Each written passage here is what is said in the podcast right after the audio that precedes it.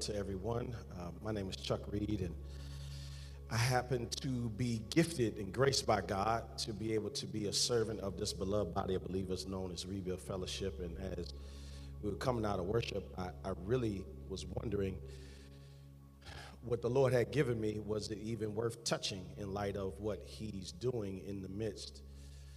Um, I, um, many of you have a um, security system at your home or, or your apartment. And for me, um, I get this alert anytime somebody is, hey Jay, anybody um, is coming um, by the front door and it says, doorbell camera has detected motion.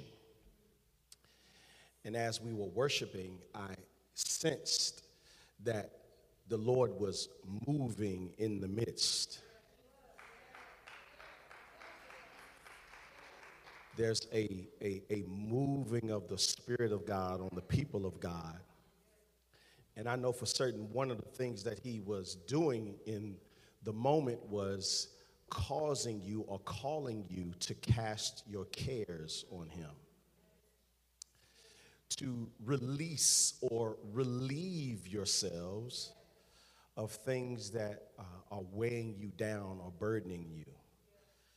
So when moments like that happen, I ain't God. I can't come behind what, what he doing. I mean, I got a word. I don't want to.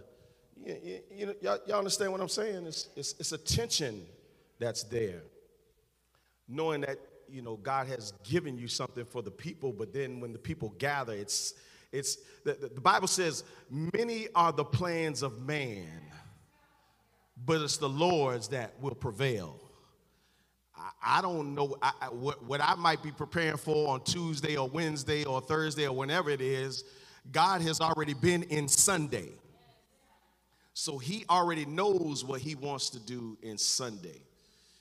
And so as we were singing to the Lord songs of Zion, I could really get the sense from him that he's trying to heal us. And a lot of us have said we wanted to be healed, but our actions have not lined up with said healing. I know when my, uh, uh, for those of you who had kids or have currently have kids or little kids, you know whenever they get a scratch, they fall or get a boo boo, what do they do? They immediately come running to the parent. My, my grandson Keith did this yesterday. He's sitting there chilling. He's eating his, his lunch, and oh, he leaning back, he's watching his iPad. He's leaning back in the chair. You know how we like to push it. You know, in the classroom, we leaning back on the chairs on the back two legs. And that joker leaned back and bumped his noggin on the table, and it was loud. And I did this number. I went just like this. Because I knew if I made eye contact, what would happen? It would start crying, right? And, and, and, but immediately, right, as I turned and didn't say anything, tried not to even look, he knew where to come to to get comfort. There was no hesitation in his spirit, in his psyche, to get relieved of said pain that he had just experienced. And I, you always hear me say this, and it even blows my mind that God would even use a knucklehead like me to even communicate this. We spend way too much time trying to understand how to be an adult in the natural instead of learning what it means to be a child of God in the spirit. And all of the pains and discomforts and disappointments and weights and worries and wearies that we have been experiencing just the first quarter of 2022 alone. I wonder, my brothers and sisters, have we lost the confidence in coming to my Heavenly Father and saying, Daddy, I hurt. This pain is too much for me to bear. And what I love about children is they don't wait, they come as soon as the pain hits. But we adult folk, right, we try to figure it out. We, we take on more pain and more pain, and we equate this to a pain that was back there when we were in the fifth grade or when we were six years old, and we just keep adding pain because we figure if I can just let time heal the wound. If I can suppress it down far enough, I'll get it in a place where it won't bother me anymore. But what I realized, like a little bit of, of, finance, is if, if I do that financially, it's called compound interest, right? It'll be towards my benefit financially. But emotionally, that type of stacking ain't for my benefit. It's compound interest, and what ends up happening is Hebrews 12 2 becomes my nemesis. I no longer lay aside every weight and sin that easily besets me or ensnares me from running this race with endurance and to look to Jesus, the author and the perfecter of my faith. My grandson wasn't looking to Jesus in that moment, but as an illustration of where I'm going with this, he began to look to his grandfather for relief for aid, for care, for nourishment, for nurturing. Immediately, he didn't let anything stop him from looking to his grandfather and saying, I hurt.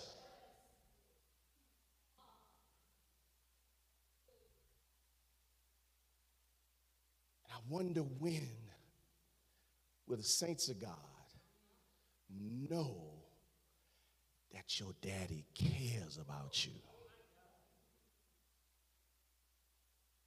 Cares not just about you, he cares for you. Welcome to Cornerstone, a podcast by Rebuild Fellowship. On today's episode, Pastor Chuck will begin a new message, which is titled Ezekiel 37. The short two part message will be found in Ezekiel chapter 37.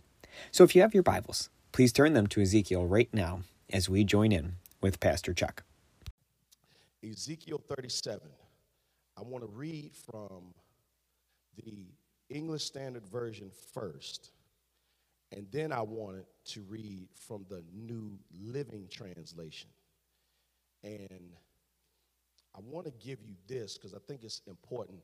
The name Ezekiel, the priest Ezekiel, who had a prophetic gift, he was a priest that had a prophetic anointing, a prophetic gift his name means, listen to this, God will strengthen.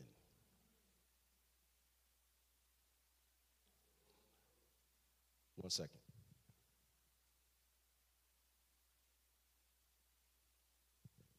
Um, so with that being said, let me say that again to the online family. Don't camera. Watch this. The name Ezekiel means God will do what? God will. Not he did, although he did. Not that he might or he could. God will do what? Anybody notice any weak area in your life recently? Any any any area where you're like, I just I, I can't deal with this no more. I, I ain't got the strength, I ain't got the mindset, I ain't got the ability. I, anybody just look over your last, let's let's just deal with the first quarter of 2022. Anybody realize I don't know how much gas I got left in this old spiritual tank of mine. I need God to do some strengthening. Amen. God will strengthen. And listen, this is something that he communicates all throughout his holy writ that he provides strength to his people. Now, watch this Ezekiel chapter 37. I'm going to read it, right? And then I'm going to read from the English Standard Version, the New Living Translation, and I want to let you know that the people of God are in this place because of disobedience. I got to give you some context. Can't sugarcoat nothing. They're here because of disobedience.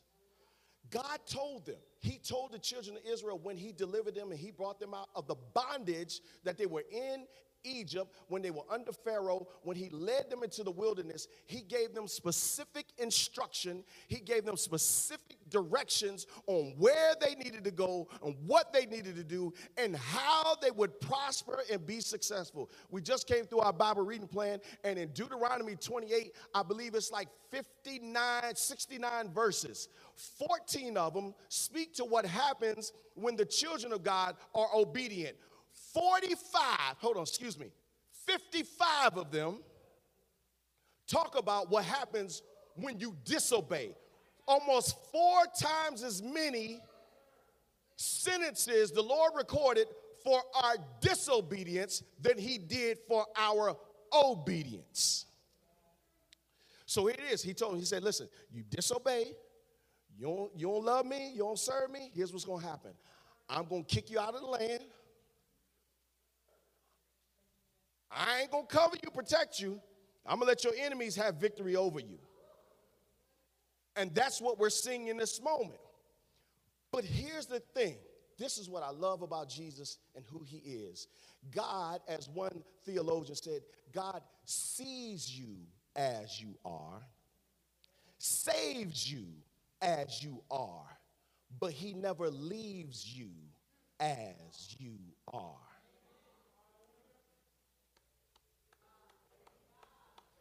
God sees you right where you are. You ain't got to change a thing about you. Before you were formed in your mother's womb, God knew you. He knows everything that you've done, everything that you thought about, everything that you're considering doing. He knows it all.